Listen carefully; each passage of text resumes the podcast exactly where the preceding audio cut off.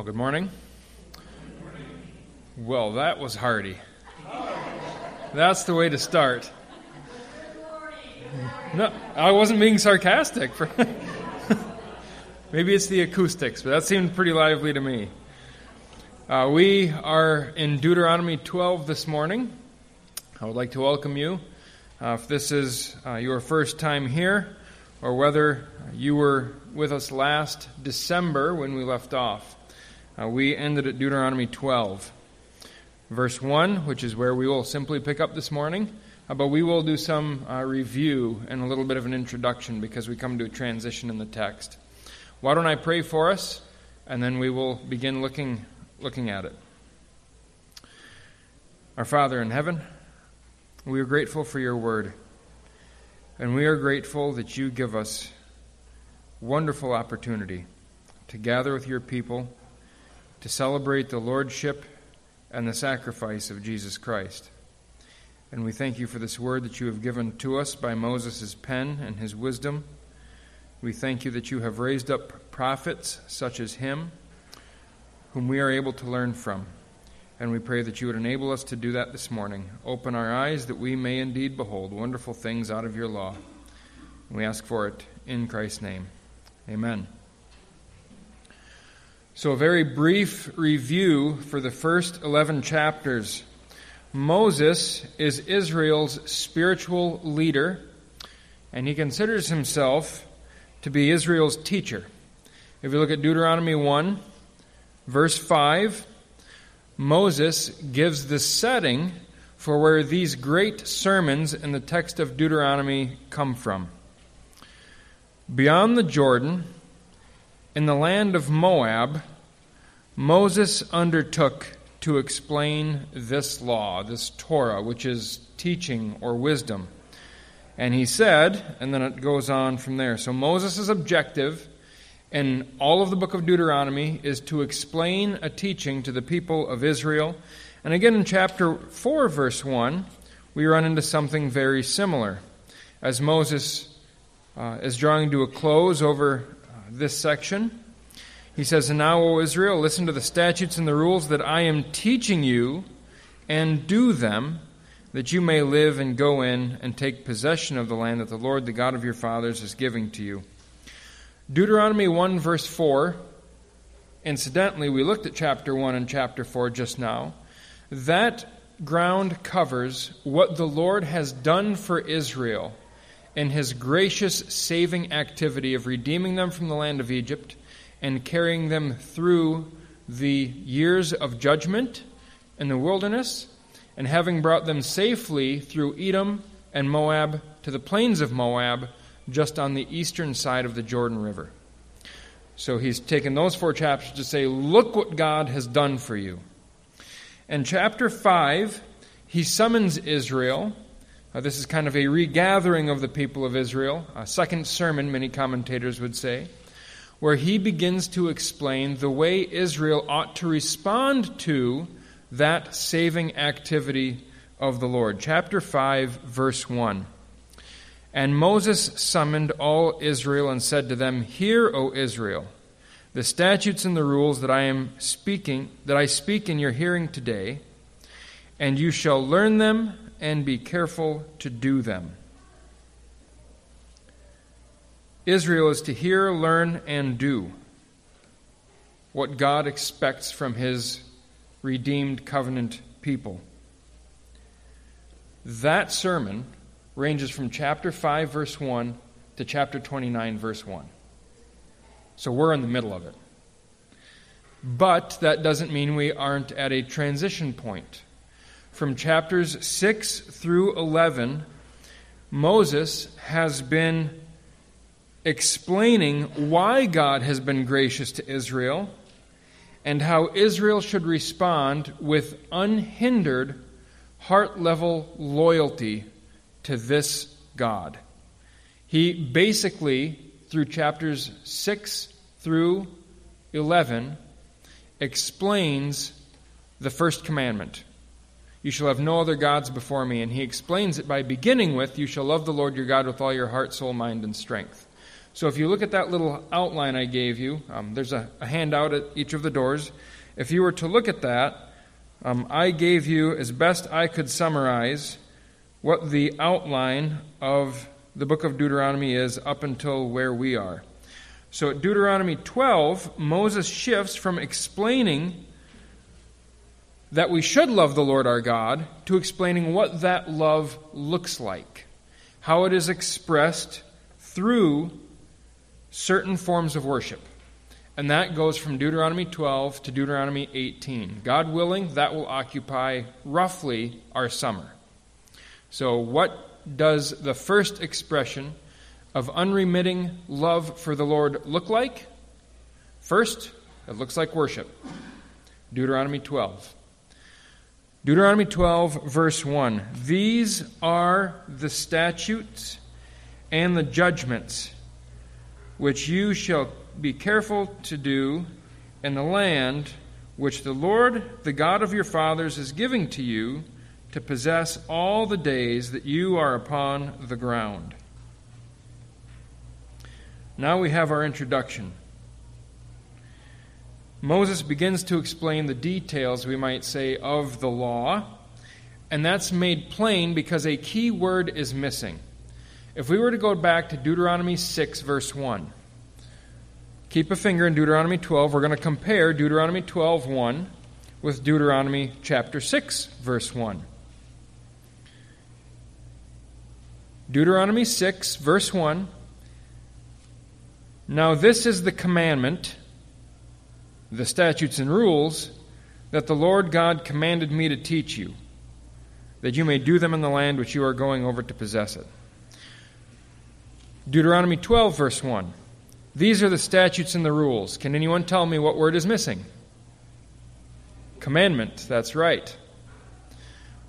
The commandment, singular, is explained by the statutes and rules, plural, that follow. The commandment is explained by love the Lord your God with all your heart, soul, mind, and strength. Moses has switched gears now from explaining that commandment to explaining how does that commandment give expression or how is that commandment expressed through our acts of worship? What are the statutes and rules that go into what that commandment is? Statutes and rules summarize the commandment, or the commandment summarizes the statutes and the rules.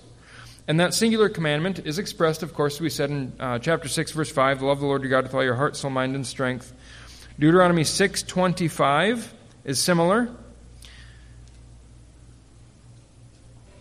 Deuteronomy 6.25, which is not what I'm looking for. Well, anyway, uh, that uh, comes up a number of different times. We're not off to a great start here, are we? Well, at any rate, let's try uh, going back here just a little bit. Chapter 6, verse 22. And the Lord showed signs and wonders, great and grievous, against Egypt and against Pharaoh and all his household before our eyes and he brought us out from there that he might bring us in and give us the land that he swore to give to our fathers. And this is actually the verse we were looking for, verse 24. And the Lord commanded us to do all these statutes, to fear the Lord our God, for our good always, that he might preserve us alive as we are this day.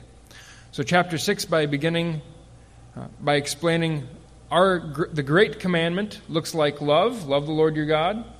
Chapter 6 also explains it as fear the Lord your God.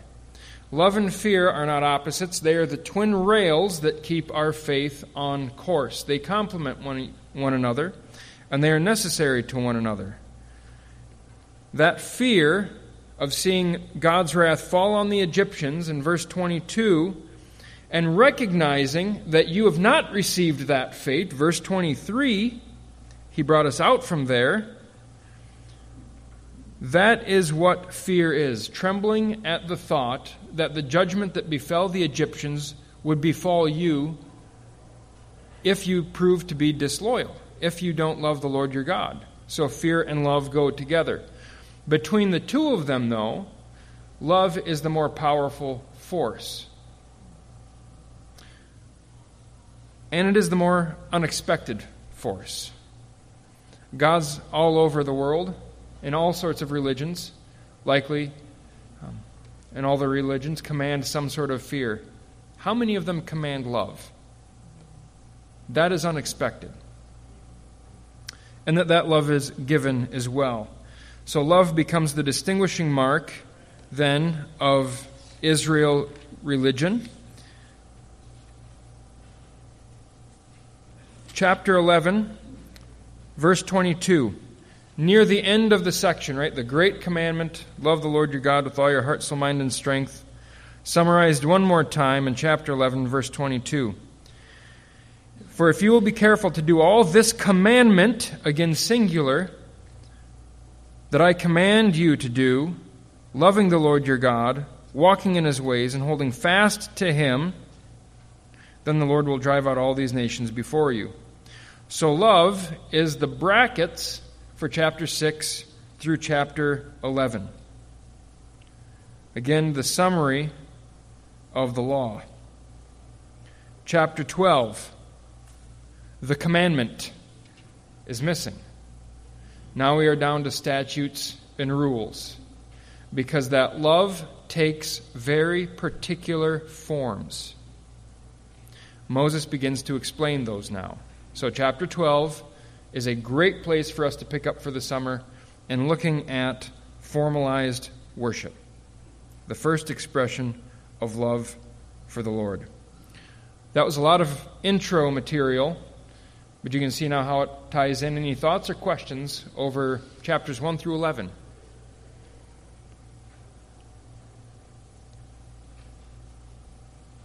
Okay. We will look at verses 1 through 14 this morning. What we're going to do, uh, a little bit unusual, we're going to read all 14 verses before we begin any explanation of them. So let's read Deuteronomy 12, verses 1 to 14 so we can take this material a little bit more thematically this morning. These are the statutes and rules that you shall be careful to do in the land that the Lord, the God of your fathers, has given you to possess all the days that you live on the earth. You shall surely destroy all the places where the nations whom you shall dispossess served their gods, on the high mountains and on the hills and under every green tree. You shall tear down their altars and dash in pieces their pillars, and burn their asherim with fire. You shall chop down the carved images of their God, and destroy their name out of that place. You shall not worship the Lord your God in that way. But you shall seek the place that the Lord your God will choose out of all your tribes to put his name and make his habitation there. There you shall go, and there you shall bring your burnt offerings and your sacrifices, your tithes and the contribution that you present your vow offerings, your freewill offerings, and the firstborn of your herd and of your flock. And there you shall eat before the Lord your God, and you shall rejoice, you and your households, in all that you undertake, in which the Lord your God has blessed you.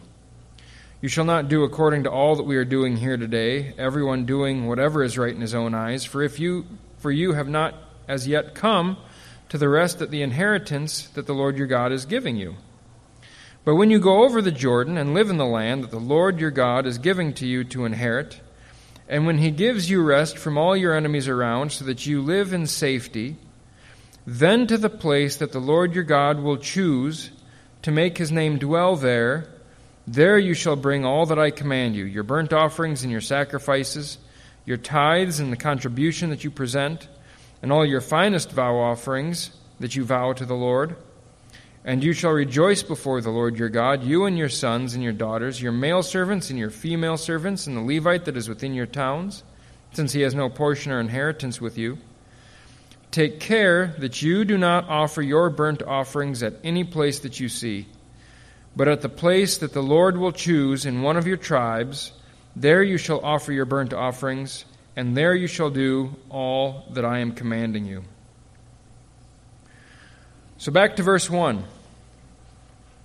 the statutes and rules that you shall be careful to do in the Lord in the land that the Lord the God of your fathers has given you to possess as long as you live on the earth. God's long standing intention has been for Israel to live and to prosper, to do well. God is not glorified when his people call on him and there is no response. God wants to bless his people, but a condition to that blessing is that they be careful to do what they have been commanded in response to God's gracious saving work. Their first act of worship is actually to destroy places of worship. Verse 2 You shall surely destroy all the places where the nations whom you shall dispossess served their gods. And then he draws out and elaborates where those places are found on the high mountains and on the hills and under every green tree. Canaanites worshipped on mountains and hills. The idea is that that is as close as you can get to the realm of the gods. How close can you get to heaven? As far as the mountains and hills will take you. Where is it that the gods leave their abode and come to be among us if they do that? What's the highest point between earth and heaven? It's the mountain. And so, if you've ever wondered why we see great pyramids built, especially the stepped ones, in cultures all over the world, it's because cultures all over the world believed the same thing, and their goal was to create a place where they could not only reach heaven, but where heaven could kind of come down. And so they actually had temples at the bases of those pyramids, not at the top. There's a, a, resting place at the top for the gods, but they actually want them to come to the foot of the mountain. But how do they descend? On a ladder, on a mountain. And so they go and worship God at the mountains. Elevated places are nearest heaven. Where does the psalmist look? Psalm 121. He lifts his eyes to the hills. Where does his help come from? The Lord, the maker of heaven and earth. But it is not coincidental that the temple is built on the highest hill near Jerusalem. The Bible doesn't object to that sort of thinking. Jacob has a dream angels ascending and descending on a ladder from heaven to earth. Jerusalem's temple built up high on a hill. Green trees. Life depended on fertility, the reproduction of plants and animals and people. Civilizations depend on reproduction of every sort. And in arid places, places that are dry, especially in southern Israel, trees become a symbol of blessing by the gods. They become known as places that are fertile. So let's go back to Genesis. We're going to look at three different texts in Genesis here. So keep a finger in first in, uh, in Deuteronomy 12. Let's go back to Genesis chapter 18, verse 8.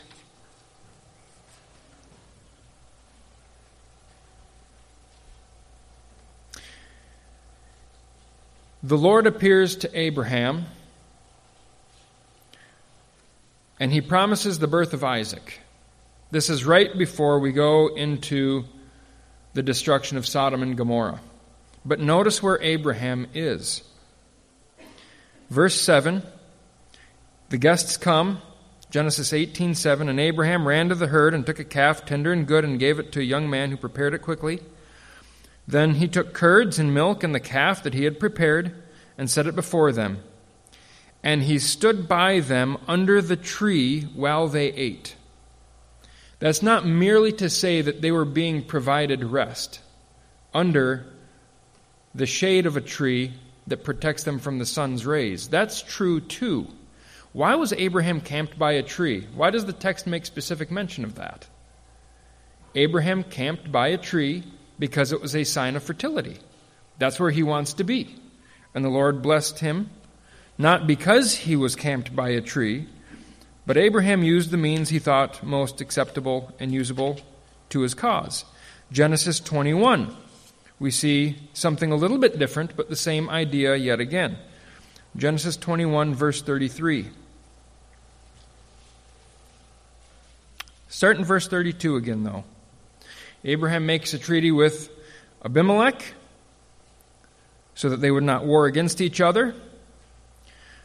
So they, Abraham and Abimelech, made a covenant at Beersheba.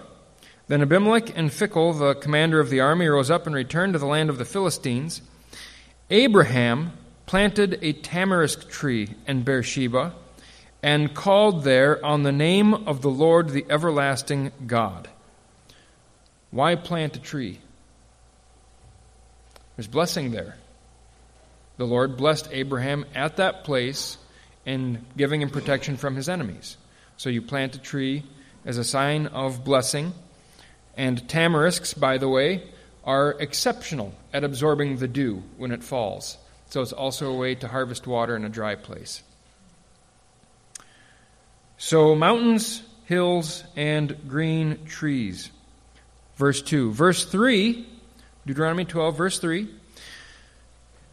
A fourfold command here. You shall tear down their altars and dash in pieces their pillars and burn their asherim with fire. You shall chop down their carved images of their gods. And we'll pause right there. Those are the four, right? Tear down altars, dash in pieces pillars, burn asherim, chop down the images of their gods. Altars were used in legitimate worship from the time of Adam until Christ. Stone pillars. Let's go back now to Genesis 28, verse 17 to 22.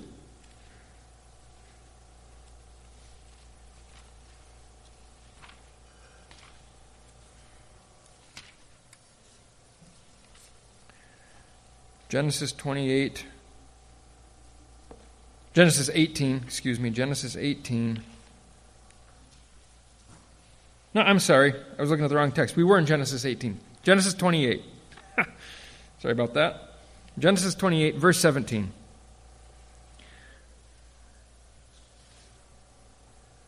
God appears to Jacob in the dream. Jacob wakes up. Verse 17, and he was afraid and said, How awesome is this place! This is none other than the house of God, and this is the gate of heaven. So early in the morning, Jacob took the stone that he had put under his head and set it up for a pillar and poured oil on top of it. He called the name of that place Bethel, but the name of the city was Luz at first.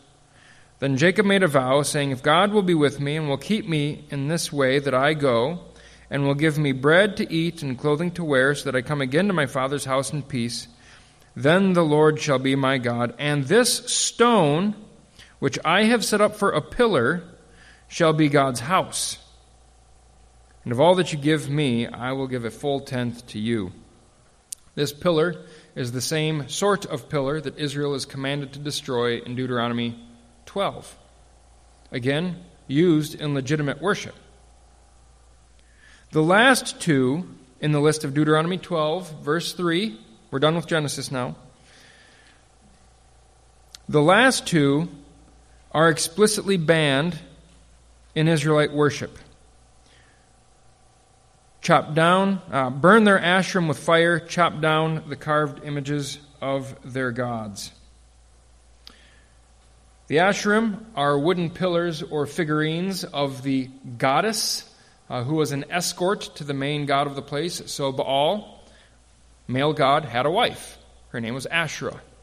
So did a whole bunch of other gods have the same uh, escort goddess, banned in Israel's worship. The images are representations of the foreign gods themselves. The word here, uh, some of you may have hew down or cut down or chopped down. The word just means to lop off, and so it could either be a stone, metal, or most likely a wooden representation, but not necessarily wooden. However, on grounds of grammar, the last two are the most significant. So when it says, You shall chop you shall burn their Asherim with fire, you shall chop down the carved images of their gods. That is what it means to destroy their names out of that place. The end of verse 3. So, really, there should be the, the ESV puts the period in the wrong spot. The period should go before burn their asherim with fire.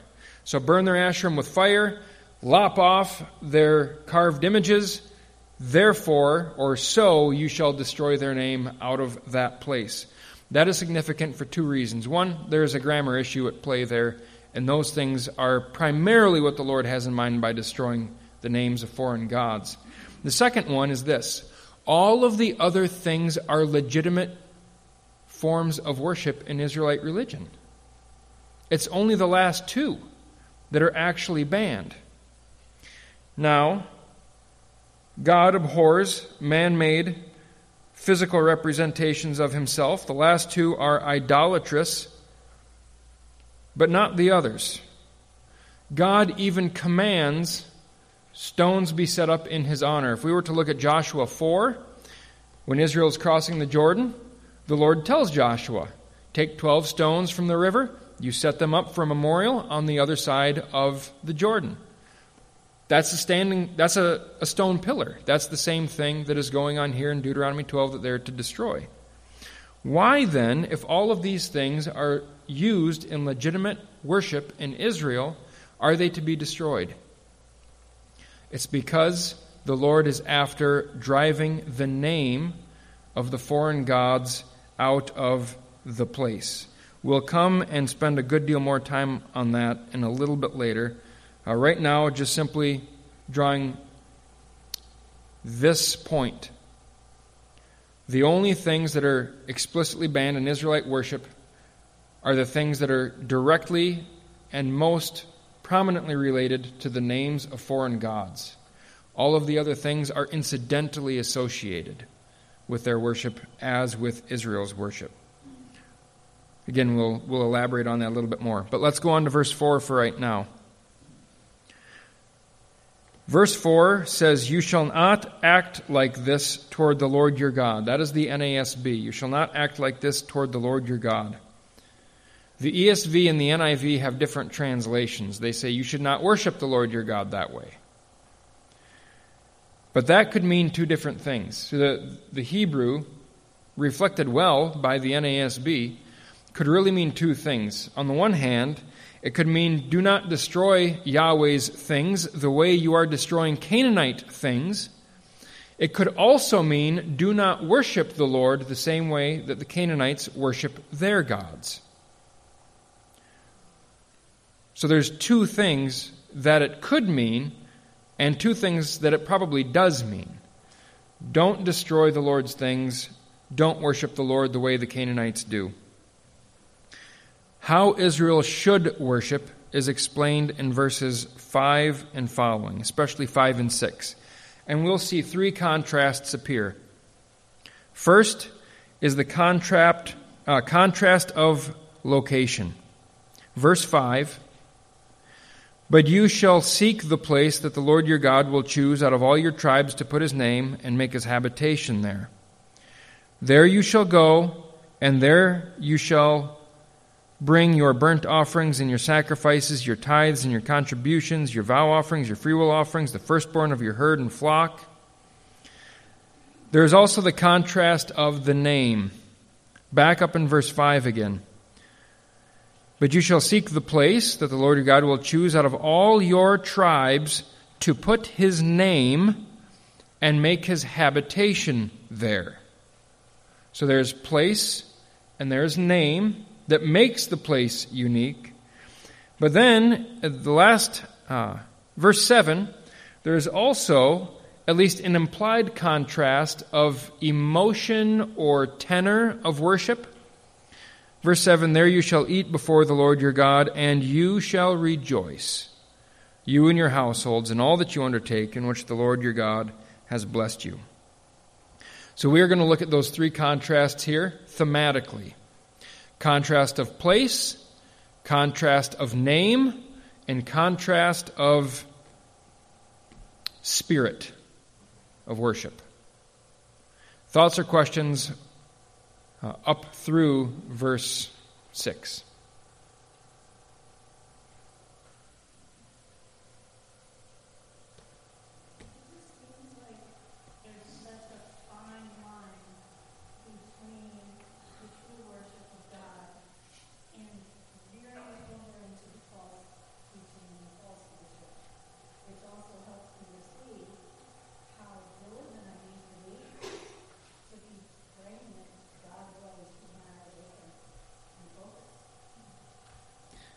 Absolutely. So if you didn't get to hear uh, Shirley, she said that there seems to be such a fine line between true and false worship uh, that we need to be very diligent uh, in making sure that we are, are focused on worshiping the way Scripture directs us to. It's a great, great point.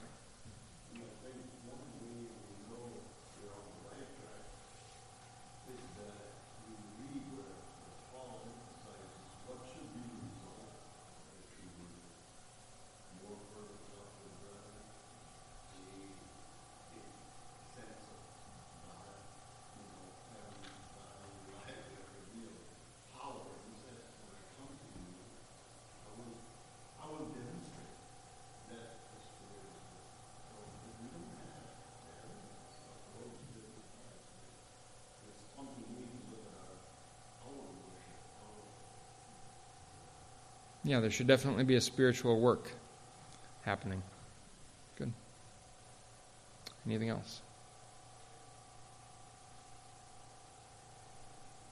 Okay. Let's start with place. One thing is clear Israel doesn't worship where they choose to worship. Canaanites picked the spots that seemed the most logical to them. Canaanites used Canaanite wisdom for worship. Hence, high places, mountains, hills, and green trees. Israel's worship is not left to her wisdom, but is entirely directed by God. Now, the significance of place, let's not get sidetracked. The significance of the place is not in the location itself. The significance of place is that the Lord Himself chooses where it is going to be. So, verse 5 You shall seek the place that the Lord your God will choose out of all your tribes to put his name there. There you shall go. So, God chooses, Israel pursues that place, goes after it, and actually finds herself worshiping there. This partly explains why the tabernacle relocates the way it does. Once Israel enters the land of Canaan, the tabernacle apparently has a short stint at Shechem, perhaps a short stint at Bethel, and a longer stint at Shiloh. Then the tabernacle falls off the map, the ark is in storage, and ends up at Jerusalem later on. This also helps explain why Israel could worship in places other than where the tabernacle was. Partly because the tabernacle was indeed in storage, but more than that, when Samuel goes on his circuit judging Israel, he makes sacrifices at makeshift altars all over the place in Benjamin and in Judah, and even further north than that. So Samuel doesn't break the law by not worshiping where the Lord hadn't put his name. The question is, where is the name of the Lord when the tabernacle isn't there? Now, the focus then isn't on the singularity of the place, the focus is on the singularity of who chooses the place. There's one who chooses where Israel is going to worship. That is the Lord. Now, singularity of place is important. Twice the text says, He will choose that place out of all your tribes, verse 5. And then again, down in verse 14, uh, don't go to any place out of all your tribes. The Lord will choose a place from all your tribes to put His name. So, singularity of place is important, but that isn't the main thrust of the text. This is an indication that there are going to be increasing boundaries on acceptable worship. Right now, those boundaries are fairly loose. The Lord is going to constrict the boundaries of proper worship as time goes on. That, I think, also goes a little ways in explaining verse 8. So in Deuteronomy 12, verse 8, we're jumping down now a little bit. Says, You shall not do according to all that we are doing here today, everyone doing whatever is right in his own eyes, for you have not, as yet, come to the rest that the inheritance, to the inheritance that the Lord your God is giving you. So Moses is saying, We are not worshiping the way we ought to worship when we are in the land. He also makes a little derogatory comment about we're not even doing it now. Um, but there is something about the Lord's work that constricts our worship. Moses gives no explanation as to what he means when he says, Don't do like what we're doing here today. We don't know exactly. We can speculate, but we don't know exactly what he means by that. All we know is that there is a reason for worshiping the way they are worshiping now. That again is verse 9. Because you have not yet come to the rest and to the inheritance that the Lord your God is giving you. Why are you worshiping this way? The Lord hasn't completed the project yet. We are in process. And so the way they worship is a little bit looser than what it will be in the future. Remember that Israel is currently on the plains of Moab. Israel is not even in the land of promise. She's waiting to get there. After Israel is in the land of promise, something changes. Before we get there, though, let's ask this question Israel already has the tabernacle. Israel is never again going to live so densely around God's sanctuary as they do when they are on the plains of Moab. All 12 tribes surrounded the tent. They'll never be that close to it again. And second, they will never have as easy of access to God's sanctuary as they have now. So, what is going to change in the future that worship is constricted in spite of those increasing hardships? The Lord is going to do more. That is what is different. Verse 10 But when you go over the Jordan, and live in the land that the Lord your God is giving you to inherit, and when he gives you rest from all your enemies around, so that you live in safety, then to the place that the Lord your God will choose to make his name dwell there. There you shall bring all that I command you. So, in one sense, little changes. Moses says, Don't do like we're doing here today. On the other hand, something very significant changes. Before God completes his work, he is comparatively lenient. We've seen this in a place like Matthew 19, verse 8, when Jesus is fielding questions about divorce. And the Pharisees come up to him and they say, Moses wrote that we are to write our wives a certificate of divorce. And Jesus says, Yes, because of your hardness of heart, he did say that. But that wasn't the intention. So, what Jews or Israelites are able to do before the new covenant comes and the Spirit is poured out on God's people, the parameters are a little bit wider than they are once Christ has come and the Spirit is poured out. This is not to be for our encouragement, but for an exhortation of sorts. Whenever we come across the failures of saints in the Old Covenant, we should never say, well, at least it happened to them we have something they don't because God has done more for us than He did for them. We have the Spirit in a new way. We have the Spirit with a new intensity. Our lives should be holier than they were even in the Old Covenant because God has done something more. So He expects more, which is why in Hebrews 2, chapter, Hebrews chapter 2, verses 1 to 3, we are given an exhortation right along those lines.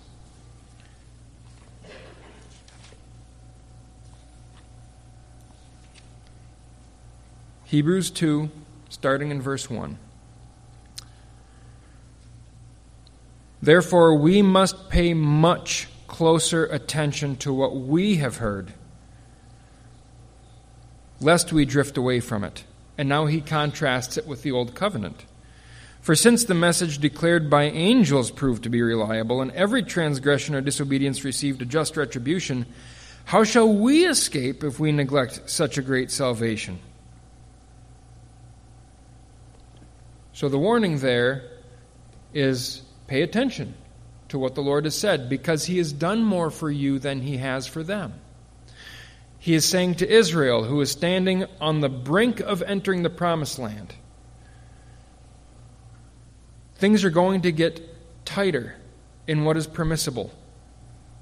The boundaries are going to be brought in in how you can worship. Don't do like we're doing here today. Do as he is commanding you to do when you are in that land and that is go to the place where he will put his name. Related, then down in verse 10. So back to Deuteronomy 12, verse 10. There is not only the issue of place, there is the issue of circumstance. When you go over the Jordan and live in the land that the Lord your God is giving you to inherit, and when he gives you rest from all your enemies around, so that you live in safety. Right now, they are in a foreign land and they are surrounded by hostiles. They're on the plains of Moab, which Moab wanted. They, I mean, it's called the plains of Moab, even though the Amorites had taken it from Moab. However, it was the Moabites who hired Balaam before this to try and defeat Israel. They are living in enemy territory, even if they technically occupy that land. The Lord says, When you cross the Jordan, I will give you rest from your enemies, and you will dwell in safety. So not only are they going to have the land, they are going to have safety and security. And when they are, the Lord Himself will make His own home there. Verse 11. Then to the place that the Lord your God will choose to make his name dwell there. The Israelites lived in tents, and so did the Lord. Once Israel was established, and after God had given David rest from all his enemies around, then he had his house built. And once the Lord's house is built, Israel goes to the Lord's house to worship before him. That's proper, and that's fitting. Right now, everyone is in a tent. So, looking back on God's work increases our accountability to living according to the grace that we have received. And Israel is to go worship where the Lord makes his name dwell so that they can actually be in the Lord's presence. It is an act of obedience it should also be an act of desire. Who wouldn't want to be where the Lord is? And so it is also an invitation. Come celebrate before me. That is remarkable. Other gods demanded worship, they didn't invite their worshippers. Now, the Lord demands worship too. It is a fitting response. But He invites people.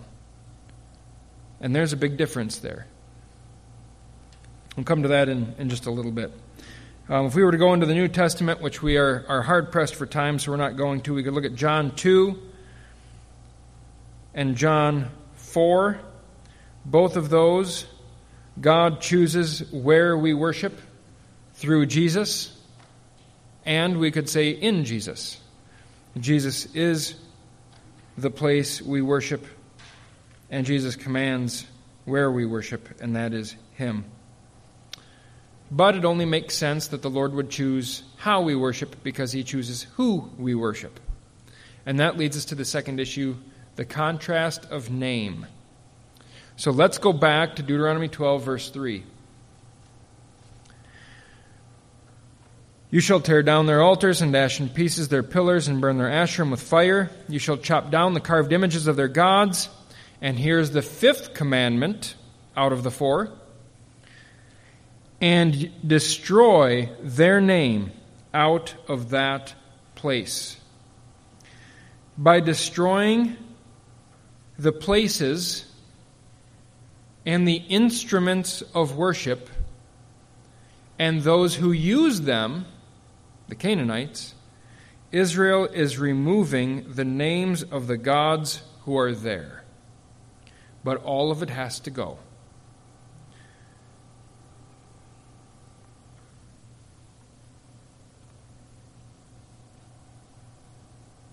I'm going to leave that set. There's a lot more that we could explain there, but I'm going to stop uh, just for time. Thoughts or questions over removing their names and how that works? Why it's necessary to destroy the instruments, the places, and the people.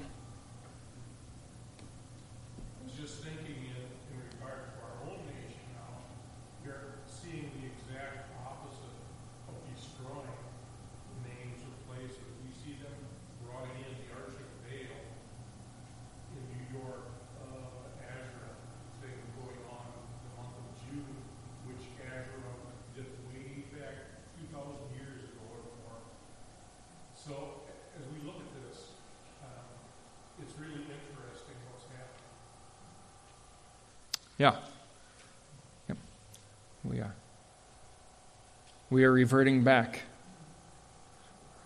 pretty quickly. Okay. Contrast to destroying the names, Israel is to establish the Lord's places. So here's where we go back to verse 4. What does it mean? Does it mean do not worship the Lord in the way they worship the Canaanites? We've seen clearly so, but it also means do not destroy the Lord's things the way you destroy the Canaanite things. Destroy their name, establish the Lord's place. The way they establish the Lord's place is by actually seeking that place, going there, and worshiping there. Israel gathering in a centralized location for worship. I wouldn't say makes the place holy, but it indicates the holiness of the place. So, by eradicating the names of Canaanite gods and establishing the Lord's name, the Lord is claiming exclusive ownership over the territory in which he is worshiped.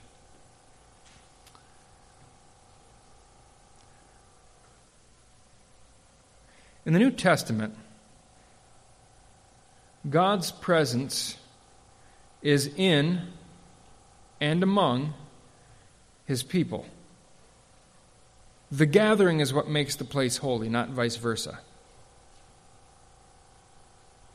In the Old Covenant, the Lord's name was placed there, and then he calls his people to come. In the New Testament, works the opposite way. God's name is where his people are, because he indwells them rather than the place. But, similar to Canaanite, or similar to Israelite worship, we are protected from absorbing Canaanite practices by our gathering. Part of the focus of centralizing worship is so that the people who gather there would be formed by the place where they are. Um, they, they don't get to do what's right in their own eyes. They don't get to dictate their own practices because inevitably they are going to lapse back into evil practices. Centralizing worship allows them to combat Canaanite worship in a very obvious way. Is this where the Lord is chosen? No, then it's bad. That's pretty cut and dry. We say, is it Jesus? Nope, then it's bad. We are terribly exclusive people. And of course, the world doesn't like that, but we are exclusive by demand. Third contrast emotions, verse 7. And there you shall eat before the Lord your God, and you shall rejoice, you and your households, in all that you undertake, in which the Lord your God has blessed you. Canaanites were anxious in worship. They worshiped out of practical necessity, you might say. We worship because if we don't, the gods might get angry and bad things will happen. Israel certainly has uh, things similar to that. However, the tone of Israel's worship was to be joyful. The Lord doesn't call them to come and grovel, He calls them to come and celebrate. Rejoice. Have a feast. When you are bringing all that you have, don't come stingy, you're only cheating yourselves. Come filled and ready to party. And so he calls Israel there. So in verse 7, the focus, or we might even say the underlying reason for their celebration, you shall rejoice, you and your households, in all that you undertake, or because of all that you undertake in which the Lord your God has blessed you. So Israel comes with all of these tithes and contributions and the whole litany of uh, things used in worship because the Lord has already blessed them. So they're simply bringing what the Lord has given them in the first place, but they're bringing them with the purpose of rejoicing. So God supplies, and we celebrate the Lord's provision when we gather. That's part of what is happening. We are celebrating because of how good the Lord has been to us. Now, if we jump down to verse 12, Moses doesn't say you and your households anymore. Now he explains the household. And you shall rejoice before the Lord your God you and your sons and your daughters, your male servants and your female servants, and the Levite that is within your towns, since he has no portion or inheritance among you. God wants all to join in the festal celebration. So now the focus isn't why they're celebrating, now it's who are those that are celebrating? Everyone. Everyone is invited to the Lord's feast. Now, the link to communion is obvious, and I wouldn't have done this except we had communion this morning. So let's go back to 1 Corinthians 11. Our Pastor Andy always gives us our text. And while you're flipping there, I will say this communion at times should be a solemn event. Christ did have to shed his blood for our sins. And we continue to sin. That is a grievous thing. And so when we come to the Lord's table, there is often appropriately an aspect of solemnity about it. However, communion should also be the most celebrative time in Christian worship because Christ has shed his blood for us. It goes both ways. So in 1 Corinthians 11, verse 17, now, in the following instructions, I do not commend you, because when you come together, it is not for the better, but for the worse. For, in the first place, when you come together as a church, I hear that there are divisions among you, and I believe it in part. For there must be factions among you, in order that those who are genuine among you may be recognized. When you come together, it is not the Lord's Supper that you eat, for in eating, each one goes ahead with his own meal. One goes hungry, another gets drunk. What does Deuteronomy 12, 12 command? You, your son, your daughter, your male servant, your female servant, and the Levite who is in your town. The man who has no opportunity to provide his own income whereby he might bring something of his own. He comes as someone who is needy, not as someone who can bring anything to contribute. He is not a contributor, he is one who is needy. Needy because he's in the Lord's service, but needy nonetheless. Verse 21 For in eating, each one goes ahead with his own meal, one goes hungry, another gets drunk. What, do you not have houses to eat and drink in? Or do you despise the church of God and humiliate those who have nothing? What shall I say to you? Shall I commend you in this? No, I will not. Now, I want to point out it is in that context that Paul says, let a person examine himself. The context of the passage is what leads Paul to say, examine yourself. And as we all have ongoing sin, we ought to do the same. But notice in verse 33 the way Paul ends it.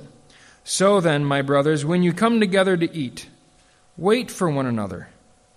If anyone is hungry, let him eat at home, so that when you come together, it will not be for judgment. Well, what's the alternative? Celebration. Deuteronomy 12 is when Israel comes to feast before the Lord at the Lord's expense. The Lord blessed them, the Lord provided for them, the Lord called them, the Lord invited them, the Lord is the host. Israel's the guest. Communion. The Lord is the host. The Lord is invited, the Lord is provided. We come as guests to celebrate before Him. So in communion, let us not only have a tone of uh, sobriety at times, let us have a tone of celebration, equally pleasing in the Lord's eyes. We're at time, thoughts, or questions over what we've covered this morning.